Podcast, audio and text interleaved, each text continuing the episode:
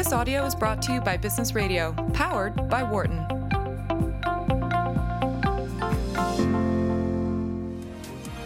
Welcome to Women at Work and our ongoing conversation about how we can help more women join, stay, succeed, and lead in the workplace. I'm your host, Laura Zarrow, Executive Director of Wharton People Analytics, for today's show about creating the future with master innovator and major role model Beth Comstock. Whether we're trying to ignite our individual work, move our organizations forward, or create a better collective future, we're often stymied by our inability to conceive of what's possible, never mind turn those dreams into something real, especially when we're trying to solve seemingly intractable problems. Today's guest has done all that and more. Beth Comstock began her career in marketing and rose to become the first woman vice chair at General Electric, helping one of the world's largest and oldest companies envision and create the future. Along the way, she helped to found Hulu, initiated GE's digital and clean energy transformation, and taught countless colleagues and CEOs to, as she puts it, imagine it forward. Thankfully, she's translated her 25 plus years of experience in generating large scale, high impact innovations into an amazingly useful, engaging, and inspiring book to help us all work through that uncertainty. That new book is called Imagine It Forward Courage, Creativity, and the Power of Change. And I couldn't be more thrilled to have its author, Beth Comstock, in the studio with me today. Beth, welcome to Women at Work. Thanks, Laura. Great to be here. Really excited for the conversation. Thanks. Me too. So, in writing this book, you shared a whole bunch of different kinds of stories, not just GEs and NBCs and the story of the innovations themselves, but I felt like you shared your own story as you went through this very candidly. What inspired you to write this book this way? Yeah, well, I um I I felt I wanted to originally I felt I wanted to write a book about the the sort of change maker, the person who does innovation in a company, our journey. Uh, it's unusual. I, I wasn't really even sure how to say why we do it. Um, and I realized in the course of putting it together um, that I had to share my journey. Um, and it became very, very uh, a challenge, really, to myself to how open how open can I be in this? How can I open myself up to tell stories that are painful, funny, challenging, just as candid as I can be. And so I took a risk in writing a different kind of business book. I mean, it is a personal narrative. I also put in practical tips and applications and challenges, but it is a different kind of business book. And it started from that need to, in myself to feel like I had to open up. Well, I, I just have to tell you before we go into the meat of it, I was riveted. It spoke to me. It helped me make sense out of um, experiences I've had good ones, bad ones, things that in a way I didn't fully process until I read the book and I couldn't put it down. Well, that's so good to hear. You. I'm glad to hear that. And it's interesting you say the fully process. I feel like, um, I don't know if everybody has a book in them, but um, certainly I needed to process a lot of that after a 25 plus year career to make sense of it all. Um, that was also very uh, therapeutic for me to make sense of it. Some things I didn't realize until the course of writing it. For example, I really liked the struggle. Like, I, you know, I kept like, why do I keep signing up for this? And I remember going through, and my editor was like, but every chapter is going to sound the same. Like you go in, you try, you get turned down, you try again. Like this is going to be boring.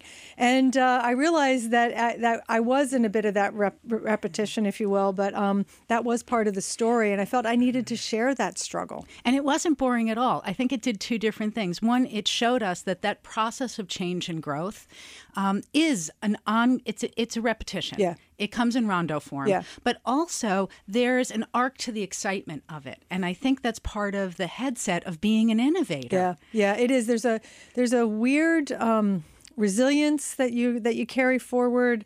Um, and and perhaps I think maybe I, I, you know I maybe didn't know when to quit.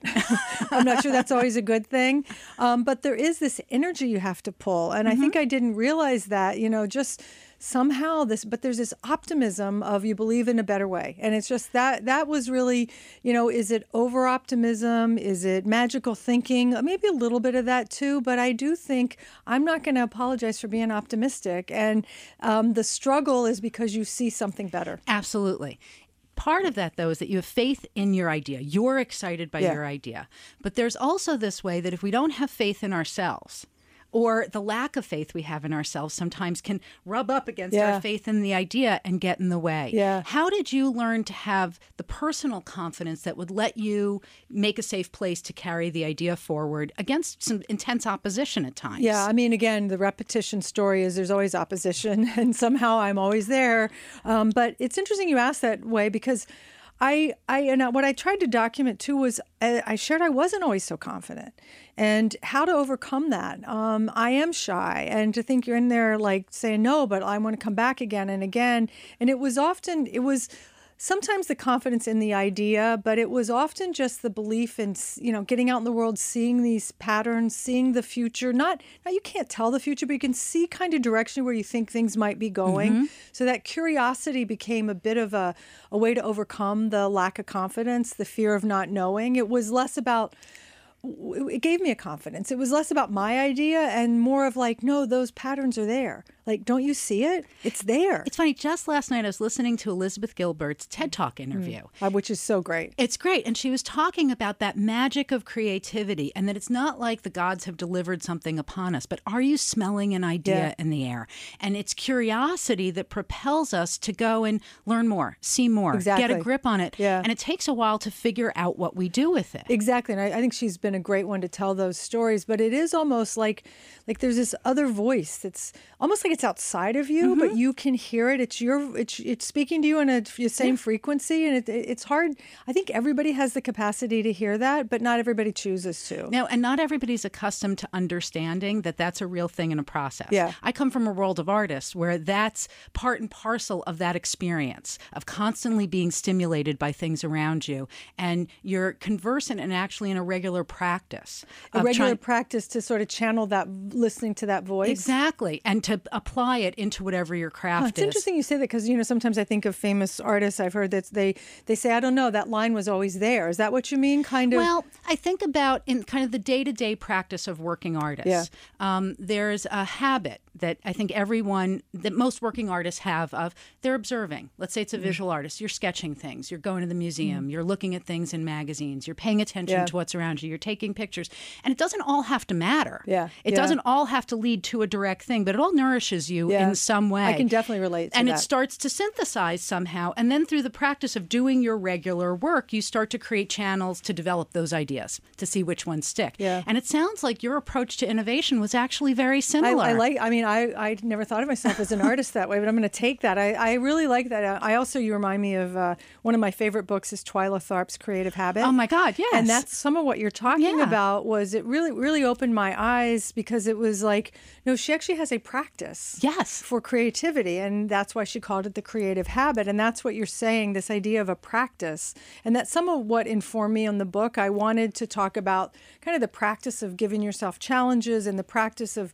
sort of pushing yourself into these spaces that are different, but I hadn't thought about it from an artist perspective. Right, because think about it. Your repetition story, she goes into the studio yeah. every day, works yeah. on choreography, tries yeah. to make something new happen. I remember, to me, one of her stories was when she had that shoebox. Mm-hmm. And, you know, she was literally innovating inside the box because she was talking about she'd get an idea, she'd write it on her card, and then she'd file it in her box. And I, I thought, like, but you're Twyla Tharp. What do you need a box for?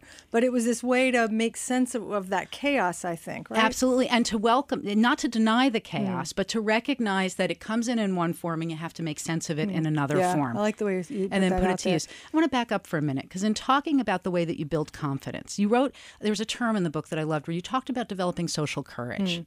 Tell us what that was and how you realized you needed it and how you built it. Yeah, I, I love that phrase too. I um I think for me as being um curious but reserved, quiet, uh, more by nature. Um, it was hard for me to often put an idea out there, to speak up in a meeting, to meet new people. I mean, as curious as I was, to go out and like show up in an event here and come up and say, "Hi, Laura, I'm Beth," like that would have been unthinkable to me, unthinkable to me, especially early in my career.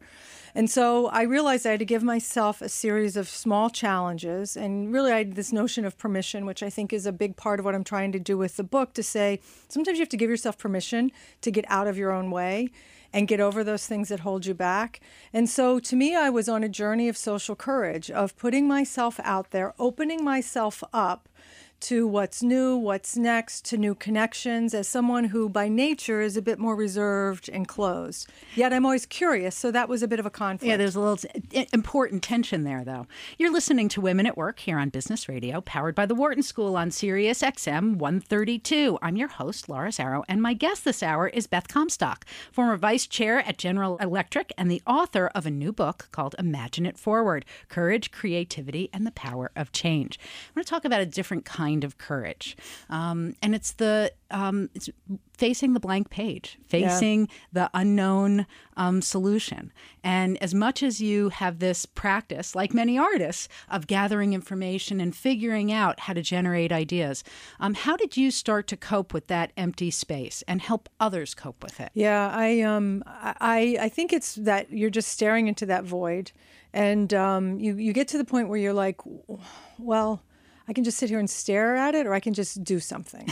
right. So it's just that I think for me, this idea of innovation has always been not only just imagine a new way, but you have to act on it. To start somewhere. And so it's just start. It is just that simple of, okay. And I think what for myself, and I see this a lot of people who work in organizations, is we have this, we have a lot of fears and we don't talk about it. And that was one of the things I wanted to sort of break open. But we fear, especially the white space, you have this idea in your head and then you put it on paper or whatever, and it's never as good as it was in your head. So you're immediately discouraged, right? right? Immediately you failed because it was brilliant up here on the top of your head, and there it's like a dud. And so I think it's that fear of just it's never going to be as good as we imagined it to be. That was one I can relate to, and I to get over that it was just just start, right? Just just do it. It doesn't have to be perfect. Just start um, and then see what goes from there. I love whiteboards as a way of working. I mean, every place I've ever worked, I have huge whiteboards. Oh yeah, they replace the wallpaper they, in my they, office. No, and I, I think it's because that is that you you get over that after a while, and then you and it's just not permanent. To, exactly, you need to just record it. It's just a matter of getting something down fast. So if you can get that as a practice of just mm-hmm. start, then you can't stop. Right. And in fact, it was a drawing teacher who said to me, just put a mark on the paper. It doesn't matter what the first mark is, yeah. it's a point of departure. You'll draw over it, you'll erase it, you'll change it, just start. But yet up here, you're like, oh my gosh, but that first mark has to be like Michelangelo just did that. Right. So now let's take that to how we work with other people. Yeah. Um, as somebody who came from a design background and has worked at kind of internal innovation, I'm comfortable with the unknown and I can have ideas in my head that are, and it's kind of ambiguous to other people, but it doesn't scare yeah. me. But I've learned over time that A, other people can't see what's inside your head, and that that can be a frightening place for people, partly because of failure, but also because they don't know it, that their strong suit is not in navigating the morass. Yeah. Yeah. How do you help people put aside their fear and join you? And yeah. how do you build that kind of trust with people? Yeah, well, I mean, you do just say just start. I think um, I think that um, that ability to um, get people to go with you often, just to say, let's go discover this together, or ask questions. What do you, you know? I, I often, um, I think in business context, people feel like they have to know the answer, and uh, I like to just say, what's your hypothesis? It's right. just a simple, just like what's the answer? Wrong question in a situation like that. What's your hypothesis? You're not committing to know the answer. You're just saying, here's what I think may be happening. Now I'm going to go figure it out. I like reframing things often in those situations. I also like saying, here's a seed of an idea. I don't know where it goes. I don't know what the answer is. Let's go figure it out. Or you go figure it out. Tell me what you think. So you're just saying it's a spark to get you started, mm-hmm. but you're not trying to do the whole outline. I found those are helpful to in, in, in ambiguity. And then to say to yourself, it's okay, I don't know. I'm in discovery mode. I'm just to like sit with this for a while. And you have to be comfortable that you actually have to be able to walk away. There comes a point when you've picked at it enough where you have to say, okay, like I can't do anymore. I'm to walk away. Right. That ability to know now's not the time, come back later, yeah. is often critical to being creative without letting the judgment get in the way of what you're making. Yeah, and I think it's it's especially instru- instructive in business because everybody has a deadline. We're in this meeting for an hour. The, the you know the horror uh, that comes into a meeting. Okay, we have an hour. Let's be creative, and we have to come out with something at the end. Right, and actually we need to save five minutes so we can go over notes and assign tasks. exactly, exactly, and it's impossible. And then you know, but yet you know that sometimes you get together and these creative moments happen. Usually when it's largely largely unstructured. Mm-hmm. When somebody says something and you sit with it for a minute, the ambiguity of what they've said, did you mean this? Well, I interpreted it that. And then you kind of create this this riff. So I often find having other people around as you're circling around ambiguity is very helpful to define and give clarity that maybe you can't see on your own there's a lot of discussion. We do it a lot here on the show. It's in business at large about the value of having diverse voices in the room and making a safe place for those voices yeah. to be heard. Um, How diverse was the environment at GE when you walked in, and how did it change over the time that you were there? Well, it wasn't very diverse from a gender and from a skill set perspective. I walked in, I left NBC, which was owned by GE, came to GE.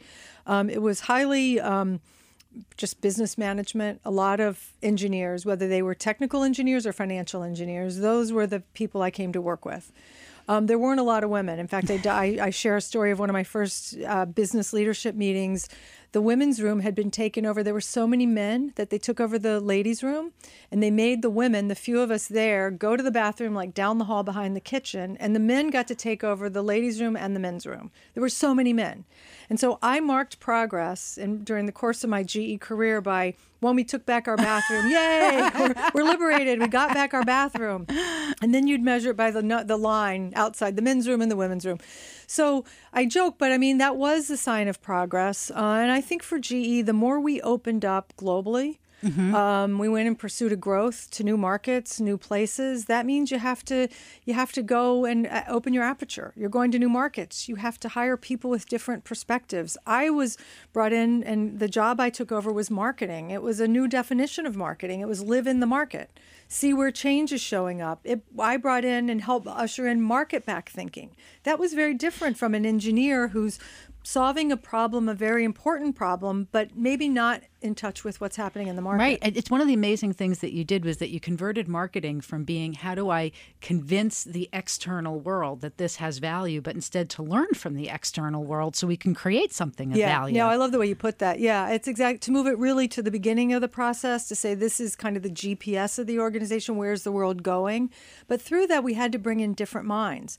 Uh, I did a lot of recruiting here at Wharton. We hired like 150 MBAs every year, and we were bringing in people people with different toolkits, different skill sets. And along with that came more women, more people of color, more just diverse thinkers. I mean, you know, marketing was a huge frontier in, in many ways, just to say we're going to bring in different. So I I saw that change dramatically, um, but honestly, not enough. And I think for all that companies like GE do with the best intentions, it's really hard.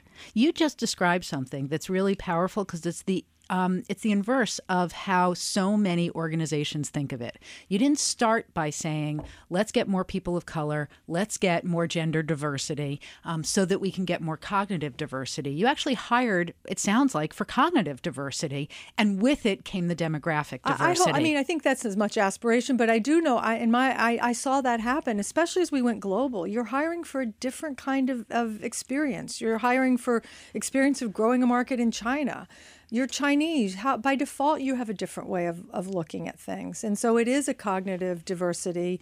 And before you know it, you've got a lot of gender diversity because of that. Because you've hired with yeah. that as your organizing principle. Yeah, exactly. I want to back up a little bit. You told a story early on in your career where you were, you, you could see the path to promotion. You were in line for a kind of significant next step that seemed pretty deserved um, to the SVP for corporate communications at NBC, and you weren't being offered it. Can you talk a little bit about h- how that felt and what you did about it and what you learned in the process? Yeah, well, um, first of all, let me set the stage by saying the job had been there was a job that had been open for six months, and I thought it had my name on it. And so I sat by my phone every day waiting for them to call me and say, Good news, you've got the job. Six months later, they hadn't called me. And by then I was furious. Like, I can't believe I'm not considered. It was one of those sort of classic career mistakes where you wait for them to call you. So I finally got up my nerve. I, uh, I tiptoed into the head of HR's office and just said, Hey, I want to be considered. And he said, Oh, yeah, we did consider you, but you're a young mother. The job requires a lot of travel. And so we thought it wasn't right for you. And I just, I learned so much in that moment. One, I was so furious at this guy. I was furious at him because because he had made assumptions about me yeah. that weren't true. I could travel, and it was really my business if I could exactly. travel. And I was incredibly furious at myself because I had one let that opportunity fester. I didn't seek it. I didn't promote myself yeah, you, for if it. you like waited for six months. Right. I mean, that if you did you feel like it wasn't appropriate to go reach for it, or you, was it the culture there that they came to you? No, it wasn't the culture. I think it was more about me. I think it was more about me, and it was one of those earlier learnings in my career of if they want you, they'll ask for you. And again, back to being somewhat shy and hesitant to put myself out there, it just seemed was a bridge too far. Um, and I just guess I thought they would call me if they wanted me. You know, just like if they want me, they'll call me. Um, and so that was a huge learning for me. And I hoped I was able to carry that through as I was then later able to work with teams of people and, you know, be a manager is that don't assume. Don't assume, even if somebody says to you, I can't take that job because I got a kid in high school or whatever, don't assume a year from now that's still the situation. Ask. Absolutely. And your job is to make sure your the people who you work for know what's important to you, know what your restrictions are, know the change. And if you don't tell them, how are they going to know? Exactly. And um, something, a language that we now have for it is that it's actually a form of benevolent sexism. That the people who are making the choice not to ask may think Right, exactly. that they're operating in your best interest, but they're actually denying you agency. Right, and and it was interesting. The, what I say in the book is the the head of HR became somewhat of a mentor to me, um, and I was really grateful for that. And I think I haven't asked him, but I hope I became somewhat of a mentor to him from that perspective, to be able to say, "See, we young moms can do it. See, Absolutely. Um, and in fact, he became a bit of a champion for me. And by the time my next big job was to go to GE and work for Jack Welch, and I know he had talked me up in that role. So he and I would have missed that opportunity if we both hadn't kind of learned from that. And if you hadn't stepped forward. You're listening to Women at Work here on Business Radio, powered by the Wharton School on Sirius XM 132. I am your host, Laura Zarrow, and my guest this hour is Beth Comstock. You may know her as the former vice chair at General Electric, and she's now the author of this amazing new book called Imagine It Forward Courage, Creativity, and the Power of Change. I want another ask another question about these kinds of like gender dynamics that Yeah. sometimes we we understand and we don't. You told a story in the book, and it was a very subtle little thing that you dropped about a golf outing but you didn't play golf. And, you know, because I'm looking at everything through this women at work lens, Yeah. I was like, of course, that's how things always happen. Did it feel like that to you then? Yeah, I love that you picked that out. I and, and it, it actually was a more important thing than I portrayed it in the book, in the sense of two things were going on. Um, I just everybody in that culture played golf, and they wore golf vests, and and they just like golf was the culture. Right. And and you're in Westchester County, right? I- yeah, it's very and- golfy. And I don't like golf. And I did a few times try to play, and I even tried to take lessons at you know sort of uh, And did you do it because you thought it was important Yes, for work? I did it because I thought that I had to show up and they had to see I was participating. But then I had this epiphany like, I don't like it. And I don't want to spend my time this way. Also, at the same time, I think what I try to document and I've come to appreciate is there was this rebellion piece of me, this little rebel that was starting to emerge from this very quiet, good girl, this rebel. And it was like, why do I have to pay, play golf to do well here? I'm not a golfer. I'm not going to, I don't choose to spend my time that way. So it became a little bit for me of kind of that's my frontier. I mean, I guess if they had said, you're not going to get promoted unless you play golf, I would have figured out a way to play golf. But it was a way to assert my identity a little bit and to say, I'm not going to, I'm not a golfer. I love that you did that because what we hear from so many other women is the same frustration. I don't like golf. I'm not good at it. That's not how I want to spend time. Or I can't devote a Saturday to Yeah. playing golf because I it's family family or- time. Um, and to feel um, excluded. Yeah. But instead, you took it and owned it and said, I don't need this. I'm going to find other ways to build connections. Exactly. And also, I just wasn't very good at it. And what I learned by doing that is, especially for company outings where you have these, you know, team events, um, there were a lot of men who didn't play golf either. Either they hadn't said that and they were miserable, or they were also little rebels. And we found these fun. li- I found these fun little communities of people who were off doing other interesting. Things. So you were able to connect with other people and you weren't just having lunch with the other women on a Right. team. We were like golf refugees or something, uh, little golf re- rebels or something. We were creating our own united front of non golfers. And I, I wouldn't have known that. And I think in some ways, just by declaring, you know, I don't like golf, someone could say, you know what, I don't either. And in some ways, in that situation, it was perhaps even harder for the men to say, you know what, I don't like golf either. Right, because we both know that there are plenty of good women golfers. Yeah. It's not that, but it also raises for me whether there were two lenses that anyone was looking at through, looking through at the time, including you, Yeah. of recognizing that it's gendered, but it's also there's a socioeconomic issue Yeah, there. yeah. That I mean, by the time people are at this level at GE, they're educated, they're professionally successful, but it doesn't mean that they had access Yeah, to that point. kind of sport opportunity. Yeah, great point. Great point. And I, I didn't grow up in a family. My dad didn't golf. I mean, I it just wasn't our our family. And you know, anyway, it is it is interesting, but that is sort of the the theater we have at at work often, right? That these things are important. Clearly, bonding happens, and for some women, it's important. I'm going to break in there. I'm going to figure it out. I just found it was a different way to assert myself, and I'm not. Sh- I don't think I missed out, to be honest. It doesn't sound like you did, and I love that you reframe it as theater. I've never heard it um, phrased that way before. Well, and, I thought I've thought a lot about theater in the course. I talk a little bit in the book about what we called success theater. Yes. Everybody's showing up trying to pretend like they're successful. I think there's also innovation theater in the sense that people are all dressed up pretending like they're innovating, but they don't really want to do the hard work. Right. And so I do think a lot of, we need to be honest, is a lot of work is kind of theater. And some of that's probably okay, but some of it, like, let's just be honest what it is. Right. And it's funny that I, you talked before about a part of theater of, I'm going to go be brave. Yeah. I'm going to have the courage to go out there and be social. That's probably a useful kind yeah, of theater. It is. It is. And there there was a time um, when I um, I thought I was acting and I really wasn't when I was thought I was putting on my confidence face and Jeff Immelt who was my boss called me into his office and said, "Hey, listen, I need you to be confident." And it was coming. He could tell he could weren't. tell that I was, and he said, "I put you. I had just been named CMO." He said, "I put you in this job for a reason, and you're not showing up enough." Like come on, I see you in one situation and I see you in these bigger meetings and you're not there. And to that point, I thought I had been acting. I thought I was like Meryl Streep. You know, I thought like I was, but I wasn't. So he was able to detect that in me. So I think also maybe you think you're acting and you're really not.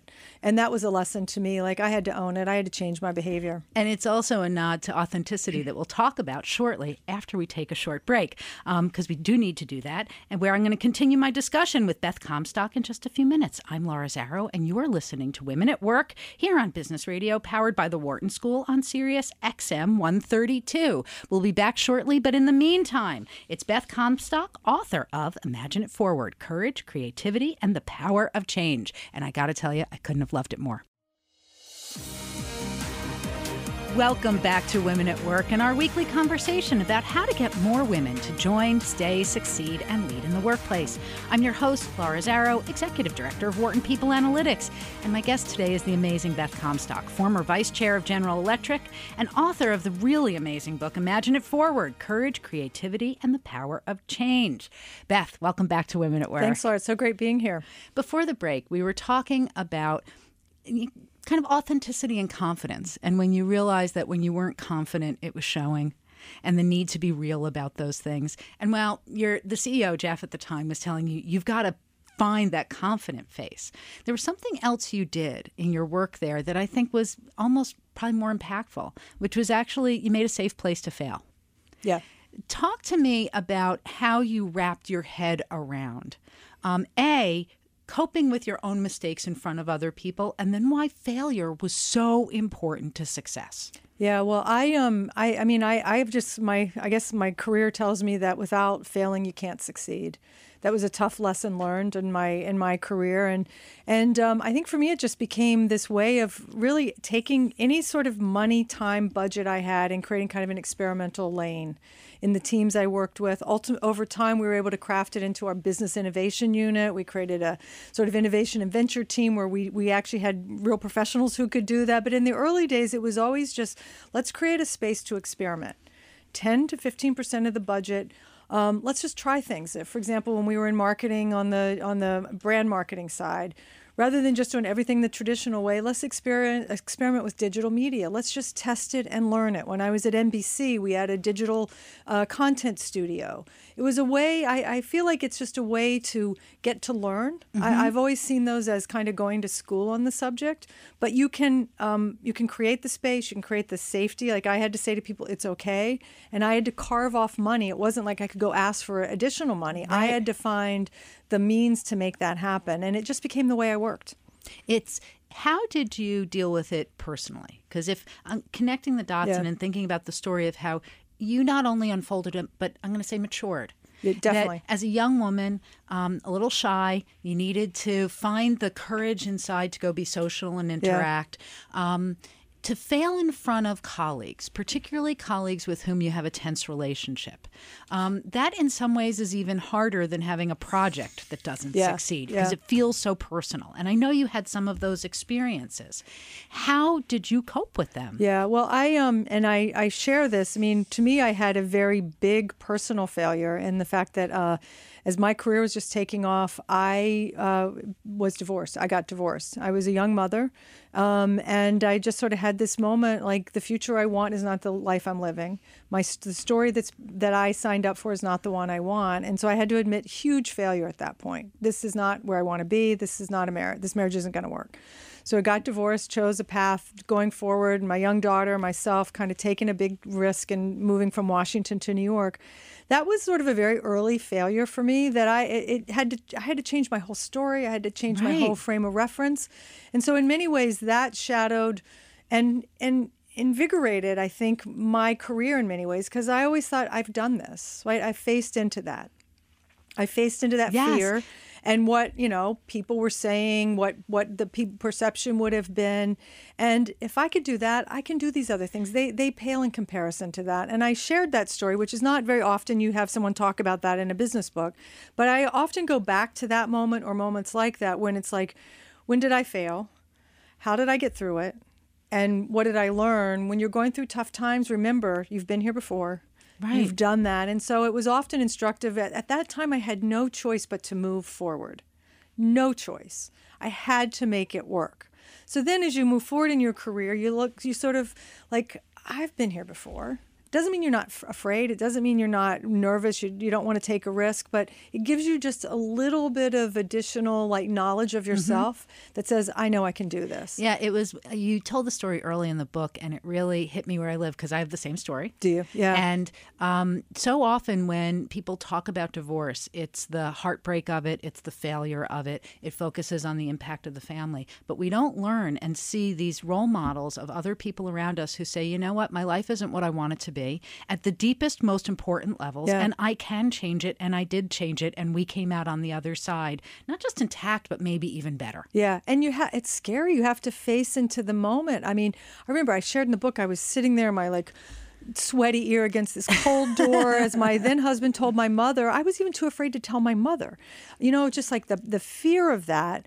But I knew I had to do it. It's that this that moment of reckoning, and then you translate it into work. And I'll often say to people, like the fears you have, like they're not nearly as big. I mean, as as you think they are. Are you really going to lose your job? Really? Right. I mean, there's some There are risks you can moments where take that that, are does happen. stupid and you might lose your job but most people your fears are, are not in relation to, to, to the reality of the Absolutely. situation but if you've been in those moments you know you can get through it i remember at that moment thinking i can't be this in fact that's what you know i can't be this and i i had to be something else and Right. so eh, i had to go forward You had that's uh, was about being authentic and Yeah. true to yourself. Because otherwise, if that's the centerpiece of the rest of the system, the family system isn't going to work if you're not being real. Yeah, and and so I could face that because it was the, sort of my truth, my authentic moment, if you will, and I had to own it.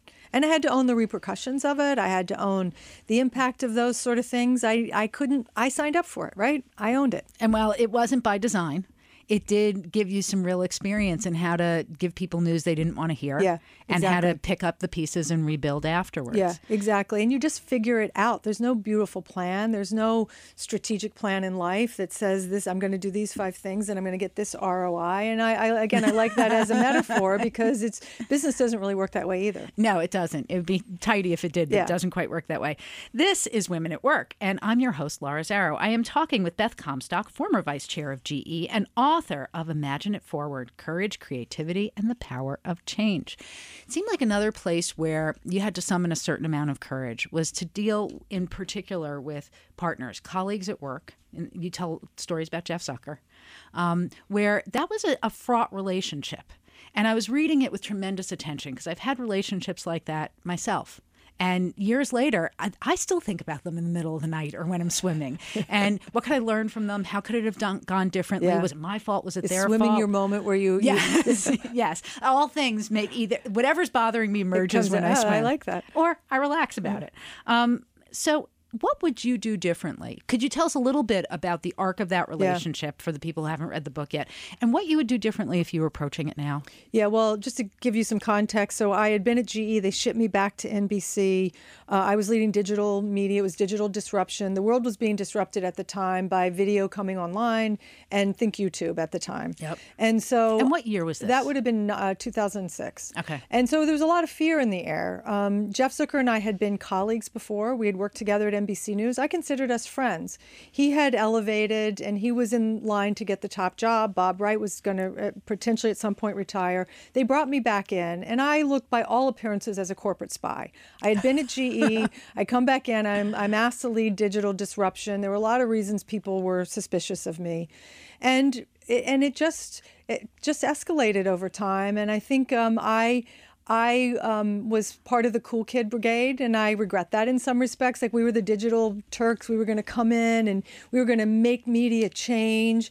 And we were messing a lot of things up and calling things into question. And, and it just, I got on the wrong side of Jeff Zucker. He ended up getting promoted to the head of the network, head of the business. And um, at, before that happened, there was a lot of tension. People were like, Beth's going to take your job. She's up, she's in the running for the top job media was reporting it. So I could understand why he felt somewhat why competitive he... with me, if not threatened, because everybody was saying I was out for the same job he wanted. And I was going into him saying, like, I want to change. We got to do this. I need your support. And we just came to, you know, we had it out on several occasions. And what I could have done differently, um, and I try to document it in the book, is just. Um, I should have taken it less personally. But it's hard when it so much of it was personal. I mean, to give you a sense, there were just media was very different than the traditional GE. It was my team against your team. And I would wake up in the morning and pick up the New York Post, which has a gossip, famous gossip column yeah, page called six. Page Six, and there'd be a gossip item about me. Somebody had written, "She's, you know, she's so smooth. She'll take out your kidney, and you don't even know oh my it's God, that's awful. it's missing." Because they were trying to mess with my mind and say she's not long for this world, and it got that. And so we were all in this weird space where everybody that was can make people crazy, it, and made me crazy, and it made him crazy because equal things were being said about, said about him. So I think we were not both in our best best minds. And we exacerbated the feud, if you will. and our teams exacerbated it. How and much of that was conscious? How much of it was unconscious? I think a lot of it was conscious, to be okay. honest. If I if I'm real, you I felt mean, like you were kind of like at war. At war, and I think this happens in companies often when you're in the stress of big change. Is you fight against each other. You're not you're not trying to build the future. And I fell for it. I got right in there. I took it personally. I duked it out, and that's what I would have done differently. I, you know, I had a uh, advisor who said, "Just take him out for coffee." I'm like, "Are you taking him out for coffee?" And no, you know. But again, he's a person. I had a lot to respect about him. I had once been friendly with him. right, but the him. idea of going to coffee with that person, I had of that person. Yeah, the idea of going to coffee, it like made me queasy. I know, I know, but I think there were ways to have diffused the stress and say, "Look." We both have a similar goal. We want this place to succeed. Let's talk about this. What you know, here's what I'm thinking. What you know, I just to frankly been a little bit more of an adult about it, a little bit more mature about and it, maybe brought a little empathy and, and some em- humor. Empathy and humor. I mean, to make fun of it. Like let's have let's laugh about this. Isn't this funny? Like right? Could you put in like a note to page six? It, like, look, the enemies were having lunch together. Yeah, exactly. So I didn't do any of that. I just took it way too. I lost perspective. I think that's would be my headline, and that's why I shared that the, that period because I lost perspective things could have gone a lot easier. I mean, it worked out fine. We seeded some good stuff, but it was interesting as I was putting the book together. I went back to Jeff Immelt and I said, "Did you ever think of firing me?" I don't know why I asked him that, and he said, "Well, there was that one time at NBC. You came close to me thinking I might have to fire you because you lost perspective." Oh, that's and, interesting. Because it wasn't it wasn't about the small things that were happening. Yeah. It's about where your head was at. Exactly. And I fell for it. I took it very personally. And so I I would have sort of and I try to document and share some things, you know, woulda, coulda, shoulda kind of things mm-hmm. in the mm-hmm. book. But I do think, you know, get out of that trench warfare when you're colleagues, pick your head up, try to make fun of it, try to use empathy and get to know the know the person. That's what you got to do. Talk to me about this idea of what we take personally and what we don't. I struggle with it all the time. Partly because my orientation is that of an artist. We it's part of your identity, it's what you make, it's your work is connected to who you are yeah. and the ideas and things that excite you. You take pride in what you do. You get joy from it. But where's that line? How, where do you find how do you build and sustain um, a boundary so that you can protect yourself at times that are hard like that Yeah. or challenge yourself when you need to. And I think I'm not, I've struggled with that, to be honest. I think for too long I took things too personally. Um, and it was honestly that experience at NBC that made me realize okay, now I know personal. And all these things I've been taking personally, you know, they actually weren't that personal. Right. and it was what you said it's mistaking the passion, your personal passion for something, for an attack on you because you become that idea. You become that movement. You become that future. And you have to say a little bit like, it's not my idea, it's not my future. I'm just kind of midwiving it, I'm getting it out there. So you do need that perspective. And that's what helped me. Honestly, just seeing personal attacks now made me differentiate it. I remember once, um, as I was sort of, we were kind of getting to the end of my GE career. Um, there was a reporter who did a story on sort of the, the ascent of a lot of great women at GE and more leadership positions of, of women. And she talked to a lot of us. And Jeff Immelt was quoted, and he said, um, I love the, I love having women in leadership positions. They, they're great. Women are particularly loyal. And I took that really personally. and I think there was a bit of truth to it, is why I took it personally. But um, I remember just feeling like, well, I'm not loyal necessarily to you. I'm loyal to you, yes, but I'm loyal to the cause, to, yeah, the company, to GE, to the work. It wasn't a personal loyalty, and maybe you mistake you mistook some of that loyalty a little bit too. So I do think sometimes we, if we're so into our jobs, we're so into it. Sometimes it's hard to those things to get murky. It. Yeah, And also that our excitement about what we're doing. Um, one of the things I think we have to learn when we're creating is to be excited about the thing we're aiming towards, not any individual moment that we've made or created, because that also makes it hard to discard the bad ideas so and to true. iterate away from them, and to remember that bad work does not make me a bad person. And a bad moment in the process does not make the work bad. Yeah, but it, I mean, it's a journey to get there. And I think to what you're saying, you're looking at the vision, the outcome, mm-hmm. right? That's what. So I might I might try 50 things that don't work, but the vision still matters. The, that that potential path still has to happen. Mm-hmm. But now I got to keep working on what will work. I think that's the way to help reframe it. When um, one of the things that I loved about the layout of the book was um, there are these pages in it that just have a particular quote, and one was from the Dalai Lama about um, your enemies are our enemies are our best teachers. Talk to me about what made you realize that. Well, I um, worked with a colleague um, who just drove me crazy, um, just drove me mad. He talked over people, especially me. He was very arrogant. I didn't think he worked that hard, but he kept getting promoted, and and I used to get so angry. Like I would just. Ugh, and I took it personally because I was like, ugh, I'm working so hard and how is he getting ahead? And I just finally like, this is not getting me anywhere. I, I'm like making myself miserable. What can I learn from him? how can I go to school on this guy? Um, and um, and I did. I just changed my mindset, just of like, okay, he's working smart and I'm not. So what can I learn?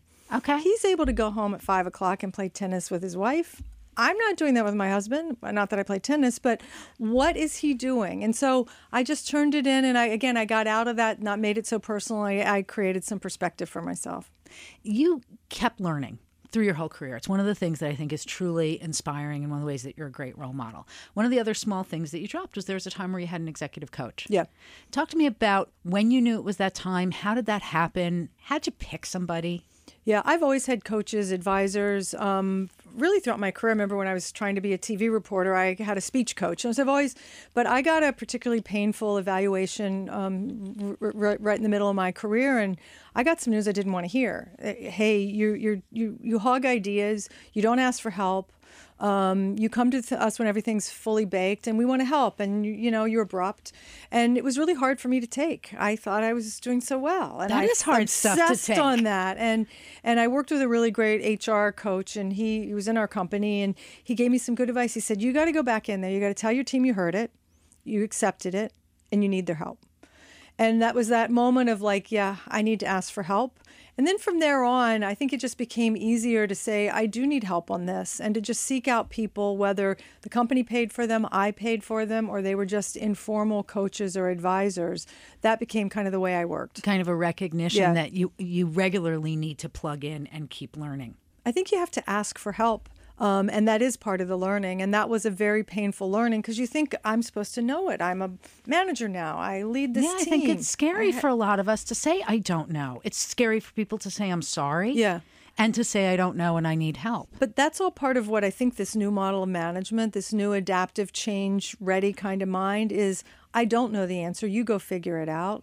To bring your empathy, humility to work. These are all things that sound so soft, but it's how you got to figure They're stuff out. There really is no rule book right now that tells us how to deal with this new world, and so it are it is those kind of mindset shifts that I think are critical. There is one book that helps us deal with these things, and it's called uh. Imagine It Forward Courage, Creativity, and the Power of Change.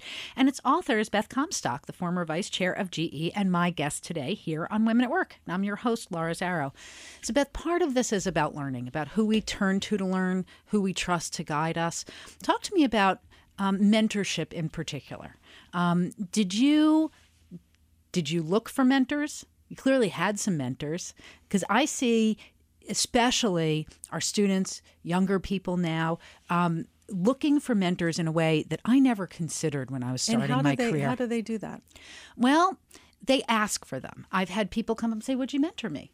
Um, I've had some people that I just wind up, f- and and that's a different relationship, and I'm happy to help people. But it's also there's the difference of will you X me? Will you mentor me? Will you coach me? Will you be a sponsor Yeah. for me? And they can have different meanings to different people. And then there's the organic relationship that happens Yeah. where you just find somebody in your midst that you understand, they understand you, and there's a way that you help each other grow. What were your experiences with these kinds of relationships on the mentee side? Yeah, um, I like the way you put that. I, I share a similar definition. You know, sort of. I call it a champion, not a sponsor, but you know, kind of your agent. I They like know your word. story. They promote you. A mentor is somebody who helps you get become a better version of you on your path of career. And then a coach is somebody who I think helps you identify and work on particular needs you're trying to solve or get better about yourself. Um, so I, I like what you said, though. I think the the ones that are organic are the ones that I have valued the most, where we've worked together. There's a um, a bond. There's a trust. I know they've got my back. So when I say, "What do you think about this?" I think I need to fix this. What do you think? Their answer is very genuine. Yeah, you're right. I'm glad you saw that. And Or- you can be vulnerable. you can be vulnerable and then you you you're they they're working you're working for the same cause so i think those have been the best ones i've had mentors that are you know 10 or 20 years older than me and i've had mentors who are 10 years younger than me. One of my favorite um, i'd call her a mentor i mean she's now a friend but she's somebody who's 10 years younger than me and i was able to see from her she kind of like helped me loosen myself up. She like tells funny jokes and she like says this isn't so hard and she gives me feedback when i don't want to hear you it but i need have to hear somebody it. mentoring I you. do, and I I I feel like it's oh, to learn. You constantly have to seek feedback. That is one of my takeaways from a career, from this new age of change we're in. Feedback, feedback, feedback, um, and you there are degrees of feedback. Right. The- the and there are ways to give feedback exactly constructively. Exactly, but the most honest feedback is a gift. And when people give that to you, and then you're accountable in some ways, right? I've told Mm-hmm. you this. You can choose to listen or not, but then I'm kind of you're on the hook with me a little bit. So that's what I like about that is that you know I I, I, ha- I can't ignore it. Right, and that this is something like if if you're mentoring me and you've talked to me about this, then it becomes a thing between us that Right. we're we're accountable to each other Exactly. Next time I, you know, hey Laura, how's it going? You have to mention it. Right. or if not, we'd be like, did you did you not did we not have Exactly. this conversation? Yeah. So I I'm I'm always asking for feedback, but I do have special relationships of people um, who've who've mentored and championed me, um, and I think it's really a special relationship. So, of all the things that you created in your career, you innovated um, business, energy, you know, lighting, television watching. Um, you took on something that for many people seems approachable, but may be one of the most elusive things to create, and that's actually a book. How did you approach the white space of the book? How did you um, navigate that process? Because it really is, it's both producing a product and a deeply creative endeavor. Yeah, it was it was much harder than I thought. Let me just start off by saying that I didn't really know what to expect, um, but I had, as I said earlier, I had this vision. I wanted to chronicle the kind of innovator's journey, and I wanted to sh- sort of give some encouragement to people mid to early career. So I had that thesis. And it took me almost four years to put the process together, about nine months to get the proposal done. I worked with a great agent who's a stickler for quality proposals. That was maybe the hardest because I had to hone my thesis, I had to give it structure. in an outline form. Did that teach you a new way of framing an idea and developing yes. it? And and I'm good at iterating, but like she challenged me like crazy. And no, that doesn't make sense. and and I, I then I had to get a co-writer. I had a job at the time, and I'm glad I got a co-writer. But it's also hard because he's not in my head, and I wasn't in his head, and I made the book very personal. Um, but what I like about co-writing, and I'd say it's a lesson I've learned from an innovation career, we kind of shared the risk and reward he was good at some things and I was good at some things. And as not having the confidence of having written a book before, he'd go he had co-written many. Okay. So he had confidence that I didn't and knowledge and he really whipped it into shape. And he really helped add structure in a way I could not have done. And he had some good turns of phrases that I, as good a writer as I think I am, they weren't his. Um, and then we had a great editor process and went through that and a lot of time spent on promoting it, meaning you have to have like what's your value proposition? You have to get out there. All the things i know how to do. I've spent my career right as a marketer. But it's really hard to do it for yourself. Isn't it? It is really hard. Especially something so personal. It is. It's like my baby. And that took me by surprise. I can i'm sitting here holding a bottle cap right now. I could promote this bottle cap. I, I know i do a really good job i, I have swear. no doubt. But promoting myself is the hardest thing i've ever done because you don't have perspective. You're too close to it you want to, you know, you've put so much into it. You, you don't want it to be a, loved. Exactly. And so that part has been perhaps the most difficult of all. And I didn't anticipate that. Would you write a book again? It's like having a kid. Maybe you know you forget about it, but um, I, I, would say what's helped me is now that I have it out in the world and talking about it. But I also you have to go back to why did I? What's your mission? Right. What, what's Always. the vision for it? What's your strategy? What need are you meeting? Exactly. And so that's what helped in those moments. Like I cannot do this. Why did I do this? And then I'd go back and go, remember, here's why you did it. Has that changed? Reconnect with that. And so I think that was also that was really helpful. Coming out of it now, have do you, have you read it cover to cover? Uh, many times. I read it out loud for the audio version, okay. which I'd highly recommend as a hack. Uh, before you final do the final edit, read your book out loud because you'll want to take a lot more out of it. It was too late at that point, but that was a really great learning. It's funny. I do that whenever I'm do giving you? a talk, or even when I'm getting ready for the show. Is I'll say things out loud. I think my office mates hear me babbling away, but you catch things that very differently than when you read that, them. I'm, I'm, glad you do that. Yeah, I've only recently learned that practice. It's but it's different when I'm doing it for a 20 minute talk versus a 400 page book. Yeah, yeah, and it was was I, I'm a value author. I gave you a lot of pages for your book, so I also, you know, there were probably things I could have taken out, might have done differently as I look back on it, but it's gone. That's the thing about a book; it's done. You know, you, you don't get a do over. You don't get a do over, but you do get to keep um, witnessing the Yeah. impact it's having on the rest of us. And Beth, I found it to be an enormous gift. No, thanks, Laura. I really appreciate it. That means a lot coming from you. Thank you. You gave language to things that um, I've struggled to express to other people. You helped me understand different times in my life. And I think gave us a really useful tool, especially as I think about the young people I work with, to how to help them be more innovative in their work. Well, that's great to hear. And I do think language is important in innovation and change. I mean, look at the world we're in right now and the, the crazy change.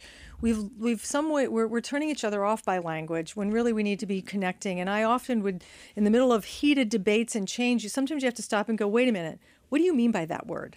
Mm-hmm. Remember in the digital days, platform. What do you mean? I mean this.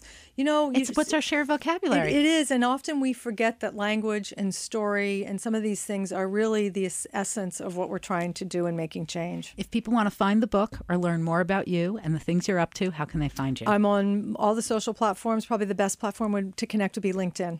Fantastic. Beth, I can't thank you enough for Thanks, taking Laura. time Thanks to for the talk to us opportunity. Great conversation. I Really, really enjoyed loved it too. For more guest interviews, check out our Wharton Business Radio Highlights podcast on iTunes and Google Play.